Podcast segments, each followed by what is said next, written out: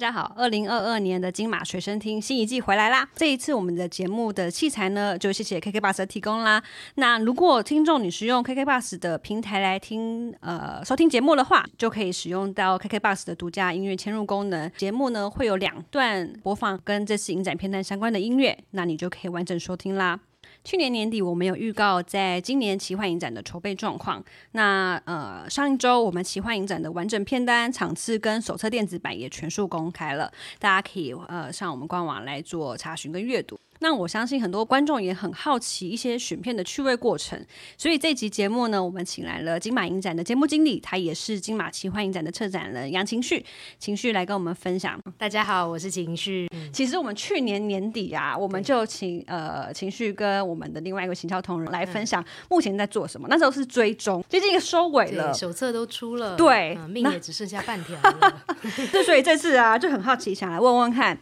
呃，情绪在选这次呃选二零二二金马奇幻影展的选片路上，呃，有什么样的心路历程吗？比如说开心的、痛苦的、纠结的跟担忧的是什么？OK 啊，反正这种选片的心太多，是可能要录三集。不行，我们今天时间有限，但是因为我们现在要充满一些正能量，我就实际就片单面来说好了。嗯，其实今年就是一路这样子选下来啊。一开始年初一月多开始邀片邀下去，看到了片子，看到很多其实真的都超好看。然后我的问题都是一些 thriller 跟 horror，就是惊悚的或是恐怖的这样子。所以其实就是整个片单看起来就是很很很男性、很雄性、很很有点阴沉的。嗯，然后甚至于连我选。选，例如说选一些爱情片，选什么什么很很有点有趣的啊，日本东东影片，东影抓狂想那个单元的片子，都会遇到有血腥的东西，所以我一前面选，其实我是选的有点担心，我一度还想说，还是我今天手册来加一些血腥标志，就是这一部有一点血哦，不敢看血的朋友请不要进来。就我有想过，我有动过这个念头，这样子，嗯，对对对，就是这一路走来，然后再来就是今年选到后面，我都觉得是自己的一种。一种自我放飞啦，自我放飞是 二零二一年的标语。我说我们二零二二年 持续自我放飞，就是我选了一些是真的，就是也是有跟我们老师讨论，跟学妹小组的的的其他同事帮我看片的同事讨论，就是深思熟虑之后，觉得完全符合奇幻单元的一些片子被我选进来。可是可是可能有一些就难度比较高的，所以大家可能会看到一些很奇形怪状的片子。对，那我觉得，如果你看奇幻影展都已经迈入第十三个年头了，如果你是从真的很荣幸的从个位数的时候开始跟着我们一路看奇幻影展的电影看到现在，那些难度比较高的奇幻影片，或者是长得比较奇怪的奇幻影片，我觉得大家也是可以来挑战跟试试看的这样。哎，说到这个，因为其实呃，小编在发我们在陆续发稿的时候，其实是会有一些观众他好像。会好了，因为我们是金马奇幻影展，但我们在英文其实其实是 fantastic，但我们的确碰到常常会有呃，比如说网友啊，或是观众留言说，哎，这部片不点不奇幻啊。听众比较不熟悉奇幻影展的人来呃说，跟他分享一下为什么我们在有些看似呃看成歌舞或呃喜剧，可是对我们来说，它是在我们选为呃金马奇幻影展的放映片单里面。好，我觉得这个问题非常的好，我也很常遇到。应该是说，看我们对奇幻这两个字的定义为何？我觉得可能有些观众就会觉得奇幻就是要有魔法，有一些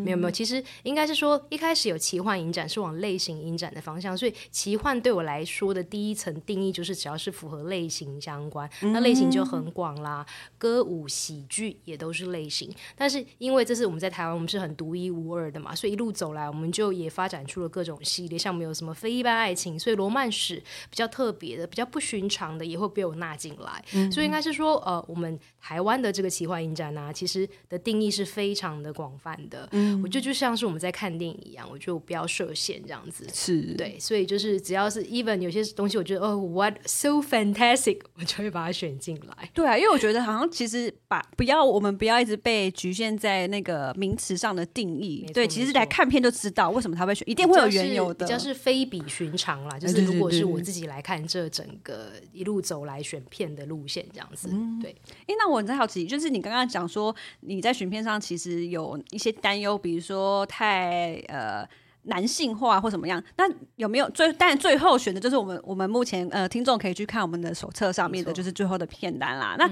先先问问，那有没有开心的？开心哦，其实也很多啊，非常开心。就是我最喜欢听大家的反馈。嗯，然后其实我觉得，如果长期有在跟跟着我们影展，不管是听 podcast 或听我们访问的人，应该都晓得，我们其实奇幻影展的编制就比较特别，因为是全办公室的人打下来一起做这个影展嘛。那所以我的选片，帮我看片子，第一。帮我做第一轮筛选，因为奇幻只有一个月的时间，所以我那种帮我选片、筛选片子的组人会很多，不会只是局限于我们节目组的人。对。然后就是你会，你就会看到很多大家的口味都非常的不同，这样子。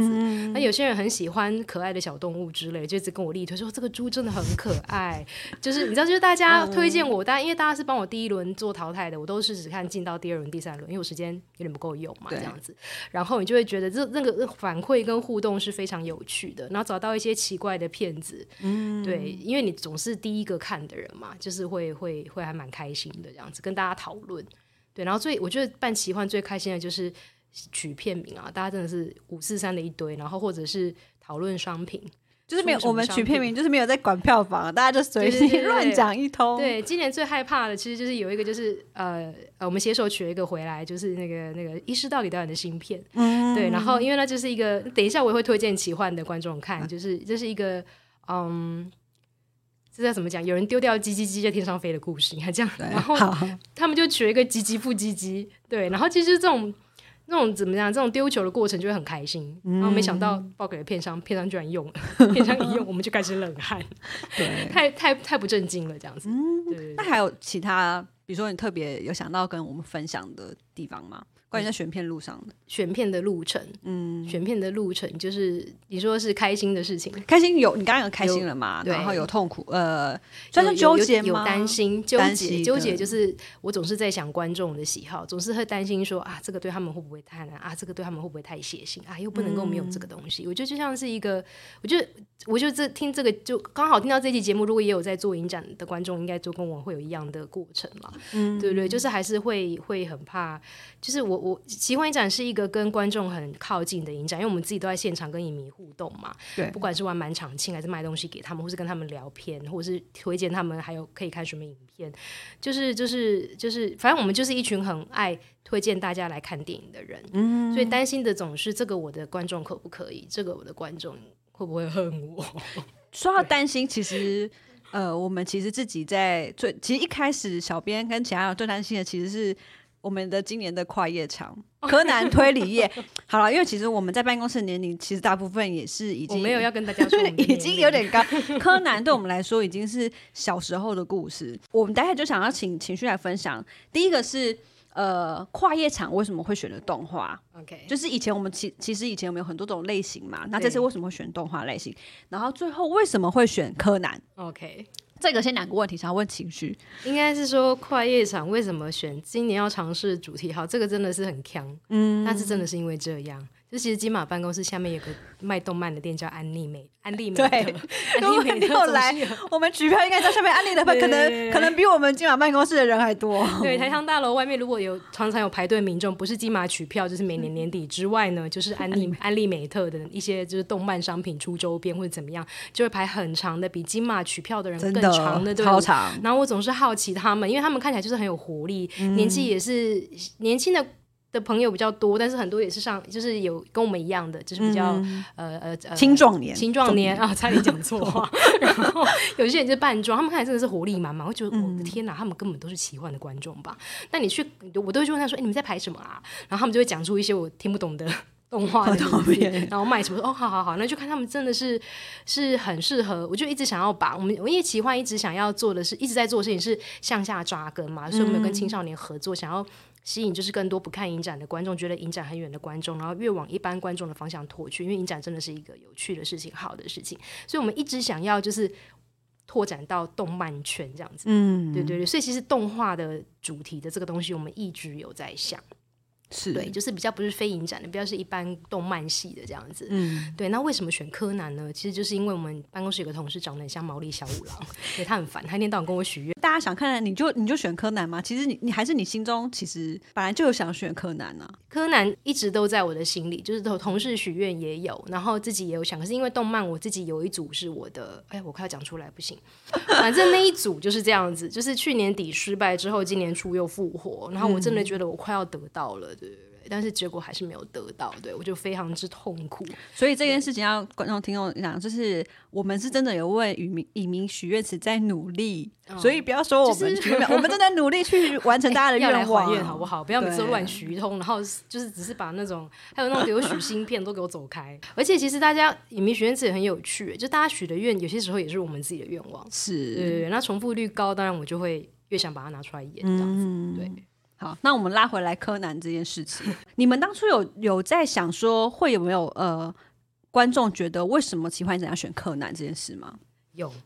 绝对就是一定会被问的，就是为什么要选柯南？我刚才已经回答了嘛，我就是想做跨界嘛，我想要把影展再往。动漫那一群观众推过去，就是你，因为他们就是也是某一种对对喜好很执着的。那我觉得他们跟我们奇幻影展的这个其实是雷同的，不会讲那种我们的观众是有一点重叠到的。所以我一直觉得啊，他们不认识影展，不认识奇幻影展，真的太可惜了。这样对啊，希望他们可以借我们办这个柯南的跨页，注意到我们影展。因为听说我们在。发稿出去的时候，有人就是我们当初我们几个行销部同仁还为了想要知道到底会到什么反应，我们一直很紧张。但到脸书 po 完贴出去那一刻都很紧张。然后我们跟另外一个同事，我们还默默加入很多柯南的社团，去给他潜水，想知道到底要再做反应如何。然后后来是发现，其实的确有打到一些呃柯南的粉，他们就说，他们就问说什么是喜欢影展，但。碰到这件事情，好，我们打到了粉丝，那大家就问他说，为什么挑这四部？我们这四部是从呃从放映顺序，第一个是变小的名侦探嘛，我们其实是倒回来的，倒回来。好，我其实可以细细的跟大家讲，就是去年底大金马一结束，决定要做柯南的时候，我同时其实是两三组跨页在进行啦，然后一一一组一组一组，最后就是出现了柯南，我的梦幻一品就是死了嘛，这样。嗯，然后柯南的时候，其实我做了一个。我就是我我我不算是柯南粉，我这个必须要承认，对，就是我不是那种每一部都看然后死硬派的那种柯南，我真的就是去去爬文去研究去看大家的讨论，然后其实一开始也没有要也没有这个什么变小的名侦办这个特别版，其实一开始就很扎实的选了六部电影，《引爆摩天楼》、《十四号猎物》、《世纪末的魔术师》、《瞳孔中的暗杀者》、《贝克街的亡灵》，还有《迷宫的十字路口》，我选了这六部这样子，然后。我们其实，因为我其实是很没有把握的，因为这不是我熟悉的范畴，对。然后，所以办公室又刚好又有好多爱看柯南的人，真的是出乎我的意料之外，这样子。所以我们就其实有拉一个柯南的小群组，嗯。就算算是我们的选片顾问，而且我们就是经历过各种的讨论，然后我也去问过很多的人，然后大家都会觉得说，就是会觉得，哎，如果都只是放大家推荐的，好像没有一个脉络，所以还是想要循线有一个脉络，然后所以就是用这样子去找，然后又觉得好像我们既然是看电影，我们是剧场版的最一开始的那个初衷，应该就是要把它摆进来，嗯，对，然后就有同事觉得，OK，好，那我们就有筛选过很多条线嘛，就是从从 OK 故事线，如果是走推理路线，那今天。都是走推理办案的，那种推理会很强。那贝克就会有贝克街的亡灵跟迷宫的十字路口，再加个谁这样子？对对。那也有人也有想过歪风，我们来走 BL 路线，对，基德跟平次。对我就测这个可能会被打死，讲真，我内心很想少女心。泡泡粉红泡泡绿出来的，对，然后这个最后讨论之后也是觉得，嗯，我们还是最后还是其实就觉得那还是回归到原点，嗯，然后就是柯南从怎么变小的，然后到柯南跟小兰之间的这个故事，所以就挑选出了引爆摩天楼、世纪末的魔术师跟瞳孔中的暗杀者。然后有同事同同事说，就是其实最一开始，因为引爆摩天楼一开始柯南就是一个小会变小孩了嘛，对，所以还不算是真正的第一话，所以我们就找了这个。特这个应该是二十周年电视重新翻组翻拍的这个这个特别版里头就有柯南怎么样变小，嗯，把那个把它拿来当第一部当成是真正的第一集，然后让一路让带着大家从而且主要就是 focus 在两千年前的作品，嗯，所以是这么来的这一套，就觉得非常的抱歉。这个一公开之后，我想说是不是大家都要来暗杀我了？因为没有贝克街，的确是他们的遗珠吧。但我觉得他们心里还是对这个计划是蛮兴奋的，很感谢他们。因为其实那个那个回应之大，我是我们真的是吓歪了，吓歪了。奇幻影展的片单从来没有那么高的 分，对。而且我脸书一 po 也是一堆朋友在下面问我，我才知道原来我周围还是有这么多看柯南我不知道的。影迷，然后对，然后就说好了好了，那没关系，我明天就是去上个千层，跟老板解释为什么没有贝克街的网，你不要再逼我。我觉得很可爱，是因为嗯，这柯南专题以前我们可能呃有些就是会有特定，就可能会关注到这个这个主题的，可能就是特别一个年龄层。但是因为柯南，因为他很奇特的都还没有完的这件事情，让他的让他的粉丝跨越将近呃好有两个哎几个世代啊，应该起码两个世世代吧，因为像我。呃，从跟我算同一个时代，我们是从开播就开始看到的人哦，就是等于说一个时代。然后后面，但我觉得就变成这个片单出来的时候，引发有两种。的确，像我小编自己最喜欢的是《世纪末魔术师》，哦，那就是这个就是两千年以前的嘛。但你可以看到后面，其实比较年轻观众真的比较喜欢是贝克街亡灵。那我觉得这个也是二零零二年，我觉得然后这对他就是他这是不同的喜好偏向，我觉得是有趣的，我没有觉得不好，我是觉得有趣，所以我后来觉得。而且，但这个脉络是我啊，因为当然对符合我比较比较老人的心态。因为我 做了很多的功课，我跟我去问了很多的人，就发现其实大家心目中的的最喜欢的真的都不一样。有人是很看重推理，然后有人是就像我说的，就像各种风嘛。然后也有人是看漫画的，看漫画的观众跟不看漫画的影迷选出来的又都不一样。真的是真的是包山包海。但是因为我一个跨页子放得了三场，放四场我已经觉得很紧张了，因为不知道观众撑不撑得住这样子很长。对。对啊，因因为我也好奇，其实我我们自己呃在办公室同仁都很好奇现场大家的反应会是如何，因为大荧幕看绝对是不一样。因为其实像我们自己都没有在看过前面两千年前的大荧幕，我相信很多观众应该最多你就是在家里的电视再带点电脑看，或许二刷三刷过了，但是应该是没有来戏院看过，因为大荧幕太久之前了。对啊，嗯。好，那我们呃柯南推理业这块我们先告一段落。那接下来呢，如果听众你是用 KKBOX 的平台来收听节目的话呢，你应该可以听到我们接下来会放一个就是大野克夫作曲的《名侦探柯南》主题曲。这个应该没有人没有听过吧？只要音乐响起，你就知道要不小心哼了一句。对，刚刚情绪有不小心哼了一句。那好，那我们接下来呢，就要请情绪谈谈，就是呃，我们在奇幻影展每天，呃，像像金马影展一样，我们都会有几个可能做呃单元的规划。没错。那我们今年选的是贾克大帝的专题。贾克大帝其实呢，出来的时候也也是引发蛮多人的回馈，会回想大家说哇，终于做贾克大帝了。但是呢，我有看到一两个就是网友留言说，为什么会在奇幻？嗯，那我觉得这个我们。其实，其实刚刚情绪已经有解释奇幻的一个范畴了。那我们等下可以再聊聊。哎，那为什么会想要选贾克大帝的这个专辑的契机？嗯，契机吗？哦，你们一定想不到。快点！去年底我们大金马不是有演那个法兰西特派周报吗？对对，就是 Wes Anderson 的那个那个新片。然后其实是我在我我们那时候选这个片在看的时候，然后就是看到里头他其实那个。报社的开场，对对，那个很特别的建筑物，人在里面像漫画的移动，然后包括那个镜头，其实它是跟我的舅舅致敬。我舅舅里头有一个开场，那个娱乐先生住的那个家就是那个样子，就是那个镜头。然后我看到那边的时候，我当然就很兴奋嘛，因为我就看出我就知道 Wes Anderson 在干嘛。然后反正那个电影看完之后，再跟大家聊，就发现说，哎，其实很多人不知道。没看过我的舅舅，哇这么的有名，怎么可以没看过？我就动了这个念头，因为贾克大帝他其实你知道，要搜集一个导演一生全部的电影作品难度是很高的，除非你来看我们的经典影展。对，但是贾克大帝他然后他的电影生涯二十五年，他就只有这六部作品。嗯，就那个时候我觉得，哎，这真的就是因为奇幻焦呃的焦点导演的。霍塔的的的容量大概就是一个六部左右，六七部极限这样子，所以这就是一个很刚好。然后再加上同事就是听到我这么讲说讲了之后，他们说好，那你做啦，你做我就可以看贾克大帝哦。嗯，对，其实就这么的简单。那你可以帮我们呃比较呃呃。比较没有看那么多贾克大帝的呃听众解释一下，就是他的特呃贾克大帝的作品跟他这个特别之处在哪里？应该是说，你如果讲想到贾克大帝，你就会想到喜剧，想到默剧。那其实他跟虽然他的那些肢体语言，他的很多表演的元素，就是真的是默片时期的元素，但其实他跟那个他跟卓别林跟基顿其实是不同年代的，他晚他们。一个算可以算一个世纪嘛，对。然后他算是二十世纪初的，所以等于说做他要做默片类类似默片这种表演，是我就是贾克大帝自己的选择，是他的喜爱这样子。对，然后他的作品特色就是就像是看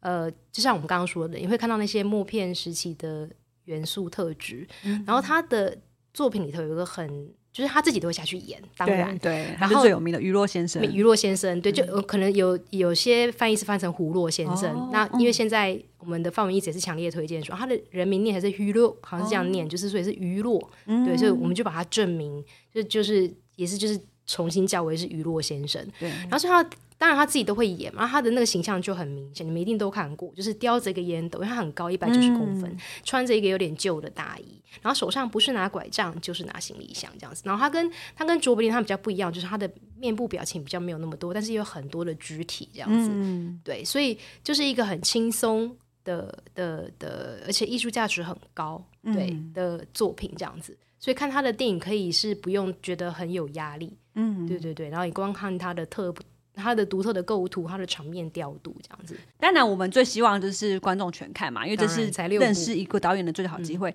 但是，你如果说是吸引你还不敢一次全包的话，你有什么推荐大家一定要看的吗？当然，就是大家的，大家时间也是有限嘛。那我我我可以讲我自己个人的最爱了，就很多人都一定要看《游戏时间》，因为《游戏时间》其实是是贾克大帝的第四部作品，也是他拍完他就破产了，蛮哀伤的，因为他的格局之大，他你就想象他里面你看到。到的那一些几何式的都市丛林般的一些建筑物都是搭出来，它全部都用搭景这样子。大家可能会推游戏时间，但我心目中的真的大爱是我的舅舅。嗯，对，我的舅舅就是呃，我简单说一下他那个六部片的流程。好，他其实最早开拍一个一九四九年拍一个节日嘛，就有里头的主角是一个邮差，他就借一个邮差送信到一个城镇，城镇里刚好有人结婚，办了一个请了马戏呃，请了那个叫什么旋转木马来，然后大家就是弥漫着过。节庆的氛围，然后邮差先生在里面的一天的事情这样子，然后这个邮差就是当然是与那个大地自己去演嘛，然后之后就衍生出了他的下一个作品叫《余洛先生的假期》，大家可能都听得过这个这样子，然后从《余洛先生的假期》之后，他的那个人物风格的表表演就越来越明显，然后就看到很多我刚刚讲的默片人物那种喜剧传统啊，肢体语言。夸张的元素，然后这个东西呢，它再往往下发展，就是我的舅舅，就是我刚刚要讲的我的最爱。我觉得这就是他集艺术之大成。嗯，对，就是到了我的舅舅，他那个场面调度，像余洛先生的假期，就是余洛先生自己的表演。到了我的舅舅，那个故事线要更高，就是他的故事就是讲说他他其实就是一个很自在的人嘛，也没有工作，然后他的姐姐跟姐夫是那种开公司的人，事业有成，有一个很现代化的房屋，姐夫就很担心这个。这个他老婆的他的小舅舅就是一事无成啦，龙溜莲这样子，然后偏偏他们的小孩就又很爱跟这个舅舅混在一起，所以就这个这个我的舅舅是这样子来的。然后这个我的舅舅就是雨落先生，就是打替自己演。然后这个电影的场面调度，你看我刚刚说雨落先生是是是那个雨落先生的假期是雨落先生自己的表演嘛？那你到了我的舅舅就发现他的那个那个场面调度就已经多了有小狗。有一群小狗，然后有一群小孩，就是它的东西是非常的丰富。然后你可以看到他对高科技的这种这种现代化的不适，嗯，就是他因为有一个房子嘛，对的这个碰撞。然后它是对我来说是比较有情感的，嗯，对，就是要看我如果你只有如果只有一部电影的话，对你如果只有一部贾克大力的 quota，我自己会希望你先看我的舅舅，舅舅，对，然后然后像我刚刚顺着讲嘛，有节日有娱乐先生的假期，我的舅舅跟。集艺术就是大家都一定要看很疯狂的，一定要看大荧幕的游戏时间，它不就破产了吗？对，之后就有拍了一个，之后最后的两部电影是车车车跟游行，然后那个其实都是要仰赖外面的资金，然后已经没钱了，然后都是为电视而拍。那其实我自己在看这一个系列的时候，看到最后游行，我真的是会泪眼。对，游行他讲讲的就是啊，一个马戏团，它其实就是就像是在拍纪录片一样，拍一个马戏团的表演过程。那于露先生就在里面。一起表演这样子，就是就是贾克大帝啊，不是雨落先生。嗯，然后你就会觉得那真的是他个人对喜剧的爱。嗯，对，就是他的表演可以这么的精彩。然后你就是你知道，你顺着他的作品从一九四九年看到一九七四年，你知道他经历过了破产这个事情，然后看到了他最后的一部作作电影作品，像是谢幕一样的，嗯，然后出现在我们的大荧幕上，你真的会感动感动，你会觉得哇，他是真的，因为他他他是真的全身生命都奉献给了。喜喜剧剧表演的这个事情，然后也非常的好看。然后，所以我其实，在排这一组节目的时候，我都有故意排，就是举如果你是影展开幕第一天开始，我现在没有场次表，但是应该是可以，就是上班族有有上班族友善时段，嗯，就是顺顺的，就是从他的一九就比较，如果你是只要看。经典比较不看新片，一定要看完全部《贾克大帝》的，应该是可以在我们的场次表，类似一天一部或是两天一部，一路从影展开始看到影展最后。因为我最后一天最后一场就是放《贾克大帝》的游行，哦，大家可以顺着这个脉络一起看，真的是很好的很。让大家看完一种比较让那个感动的回忆继续留在这边，就是比较就是最就像我们会把最好吃的放在最后一口，对对对对，就是只不要是那个余韵这样。但如果是要推荐一部你只有一部的 quota，我觉得就是我的九九，对对对，集艺术之大成的作品。好，那。说到推荐啊，因为其实我们在发现，其实呃，奇幻影展每年都有很多新观众。对，然后我相信今年在呃，在我们小编在做一些留言，其实当然很谢谢老影迷的支持，但我们也很想要为。新观众他他可能觉得，因为我们的确跟我们自己在下半年做的金马影展有很大不一样的一个 风格，甚至在影展的呃观众同同人的互动都是完全不一样。他们觉得我们应该是人格分裂吧？对，就或是或是就是老不休，就是太老不休是我讲的，我还很年轻。但你要说谁？不是我。然后再想说那。呃呃，新观众，因为其实我们蛮多奇幻的呃观众，呃新观众应该都是国高中生，有可能或是呃大一，就是真的是年龄比较年轻的。那你没有推荐他们？呃，在这次奇幻影展几部片啊？五十出，五十三，五十三部比较多一点。如果他们，你有，我们就先说三部，推荐他三部看的话，你会有推荐哪三部吗？三部的部分有有有，我觉得有那种，就是我选了三部，就是太多想推荐的啦。但是我还是从那种比较呃，怎么讲，比较容易入口，容易入口，然后。也比较没有写，因为我怕我知道有些人有点害怕写新的，对，然后比较疯狂的，疯狂。就是会大开眼界的，对我会推荐大家看一个叫《盖世怪胎》，嗯，它其实来头不小，它其实可是去年底威尼斯影展的正式竞赛片，大家可能一听听到就。倒弹，你想想，呃，好可怕！三大是怕是不是怕竞赛片？是不是很艺术片？这支其实演完被国际影影片人骂，哈哈！我老实跟你讲，我想说 他难怪他讨骂，因为他是通俗好看啊。你摆在一个 A 级影展竞赛片，大家期待他有个什么？对，期待他就是一个很严肃，或是有个什么什么批评，那对。那就摆在那边就会觉得不是不适合嘛，它比较摆适合摆在那种特别放映的单元，是因为就是通俗好看。那其实就是二战期间大家反抗纳粹的时期，然后你知道那个时代就是你。不像，就是你不是有怎么讲？你如果今天是是天是长相比较奇怪的，你就是像次级品就会被淘汰掉。所以那些怪胎，那种头发毛身上都是毛发的，身上可以吸铁的，就是那他们当然就是他们平常是在马戏团表演嘛，然后遇到了这个纳粹时期，他当然就会被视为是异端，他就是要被解决掉、被处理掉。然后这一群。Freaks，大家说的怪胎，他们如何集结起来反抗这件事情？嗯，对，叫做盖世怪胎 Freaks Out，这是我敢推荐的。就是如果你平常是看那种都是看院线片啦，也没有再怎么看。艺术电影，然后只是听大家说，哎，这个奇幻影展很好玩嘞，玩满场还会送礼物这样子，想要来试试看。我觉得这个我就敢敢推荐，这个还蛮容易看的。然后你看了，你也可以看到，哎，这人家可以也是 A 级影展的竞赛片，嗯，对，是这个样子，因为 quality 绝对不会太差。然后另外一支我想推的是动画片，动画，对我其实不知道这个到底要怎么念，到底是要念海峡的迷幻之家还是海甲的迷幻之家？对，那是一个动画片，然后其实它就是一个。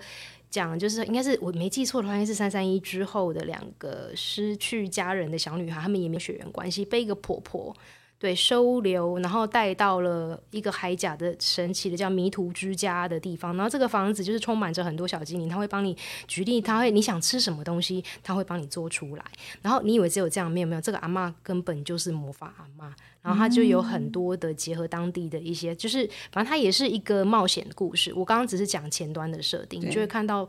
看到很多那种日本的妖怪文化的元素的东西在里头。然后我看这个电影的时候，真的也是，这是我今年农历年看到的试看带，嗯，就是整个被打开，因为你知道看了很多血腥惊悚的，就觉得啊，终于有一个 适合 family，而且完全停不下来，因为非常的。我都不敢爆雷，对对对。但是你去看我们的剧照，就是有什么合同啊，对，石狮子也会动啊这种。因为剧照，呃，对于比较常看就是呃剧情片的影迷，他会他会让你觉得是，比如说一般的。动画小品或之类的吗？动画小品，它就是它就是合家观赏，合家观赏它，就是合家观赏。而且我觉得，即便你今天是一个怎么讲，你是一个比较挑剔，像我就看过这么多的电影，嗯，你还是还是可以被满足这样子。对对对对啊，我的意思就是怕，就是比如说阅片无数的人会不会觉得这个就是小儿科？但是其实它还是可以打动你心里最柔软的那一块。对，但你如果听到这一个时候，你就是决定要看它，你就是不要去点预告片，不要再看手册介绍。哦对，因为一没有预期看一部，就像是看我们惊喜场一样，没有预期看，我觉得那都是最最幸福的事情。嗯这个时候看到让你满意的电影，对对对。嗯，有时候看了预告可能会失望，最好看都在预告里。因为 我真的觉得错误期待会杀死一部电影。嗯，对，就像我刚刚说的那个《盖世怪胎》，明明就这么的好看，然后结果去查发现，哎呦，今年威尼斯的影展出来，很多影评都在骂他啊，因为就是很通俗嘛。嗯，对对，就是比较比较比较会觉得适合在呃有明星的热闹的单元，而不是很严肃的竞赛单元这样子。当然，他的要讲的事情，他讲纳粹这个事情也是一个严肃的事情，是他讲的方式。但是如果你是影痴的话，我觉得也可以看，因为小编呢很喜欢《水样女人》里面那个男主角，他在里面就演，我立刻就觉得，嗯，我要看这部。而且刚刚我们，而且他还弹了一首，他还一直在弹琴。对，我们待会儿结束，待会儿尾端的话可以让大家听听看这首这首曲子。对，呃，三部片嘛，啊，我哎还有第三还有一部，对，还有一部还有一部，我刚刚其实有不小心讲到，就是吉吉复吉吉。哦，对，就是这个非常的闹的一个片很闹的片名，这样。对他其实这个导演就是那个一师到底导演的新片，对对。然后故事就我刚刚讲到，就是东京上空突然间出现不明飞行物物体，然后没有人拍到它飞时速之快这样子。然后男主角有一天一夜风流醒来，发现鸡鸡不见了，嗯窗户上有一个洞，然后他就推测出天哪，天上飞那些是什么？对，就是一个你不只要找回初衷，还要找回鸡鸡的日本片。对，他会他会很怎么讲？他是闹中有有趣，然后也有也有温馨情感的片嘛。当然是有的，它不是只有这件事情这样子，你就是顺着它的脉络往下看。因为像比如说我们在看《一视到底》的时候，我们其实可以知道，看完之后啊，原来是对一个电影的热爱，没错去做这件事情。然后这部片的时候，呃，小编我没看片，但我看出来感觉他是对一个一个人的一个初衷，就觉得这个导演其实好像蛮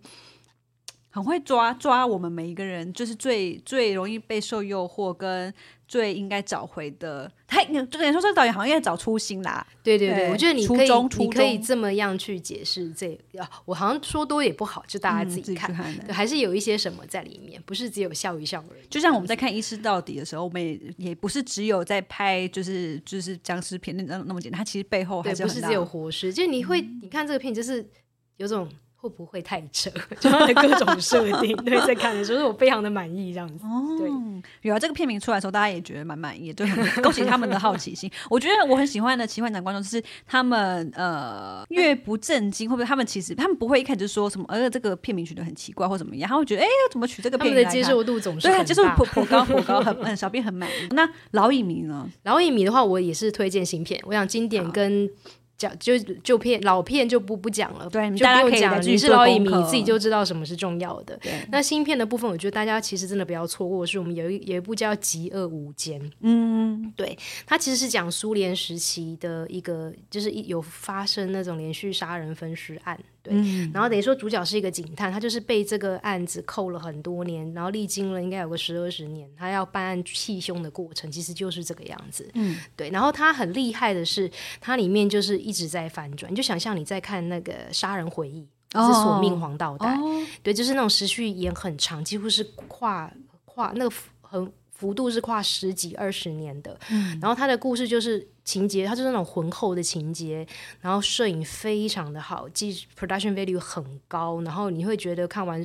很满足，然后它会不停的翻转，对，嗯然后。阅读上也是有点难度，因为他要教他剪接时序是跳的这样子。对，就是你如果本身是喜欢我刚刚讲的什么《索命黄道带》，你是这种路线的影迷，你这一部就一定要看。哦对对对，就是很扎实、浑厚，然后故事很好，然后就像是看到最后真的有看《无间道》的感觉。我我都好希望大家听完之后去买这部电影，然后把我们刚刚讲的全部忘记。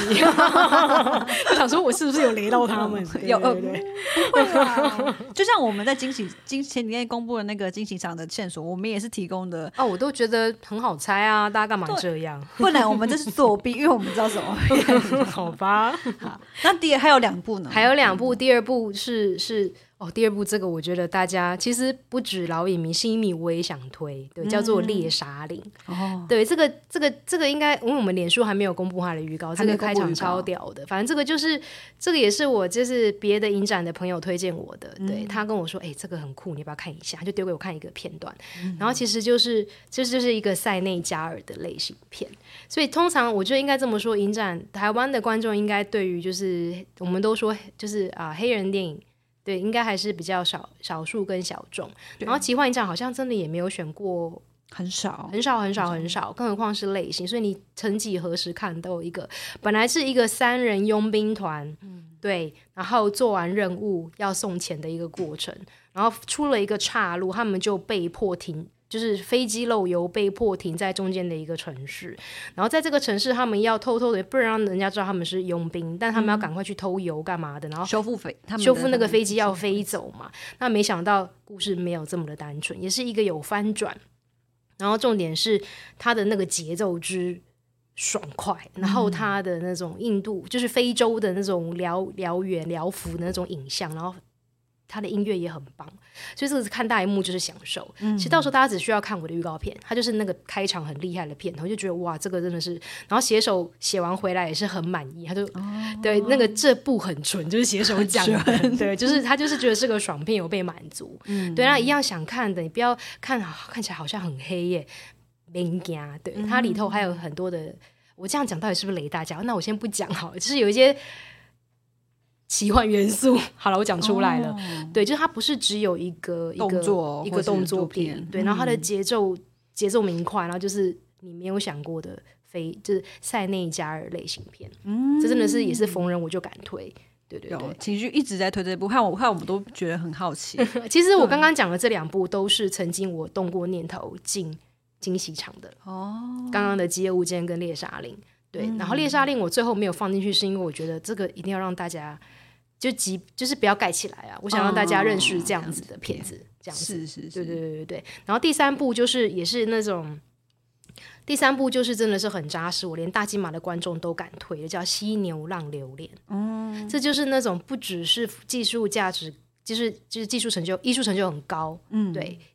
他等于说他的技术也很惊人，他有一个很惊人的开场，就那个时候大家有时候。看了，我那时候选这个片子，我本来是要大金马选嘛，对，但是大金马它最后有点来不及，对对对，因为大金马它是一个，它我没记错应该也是威尼斯，然后我们看到这个片子的时候，其实片单已经尾声了，进不来了这样子，然后是今年，我不是说我在前端选片的时候选了很多的惊悚片嘛，我就想到了这一部，对，然后这一部其实就也是一个，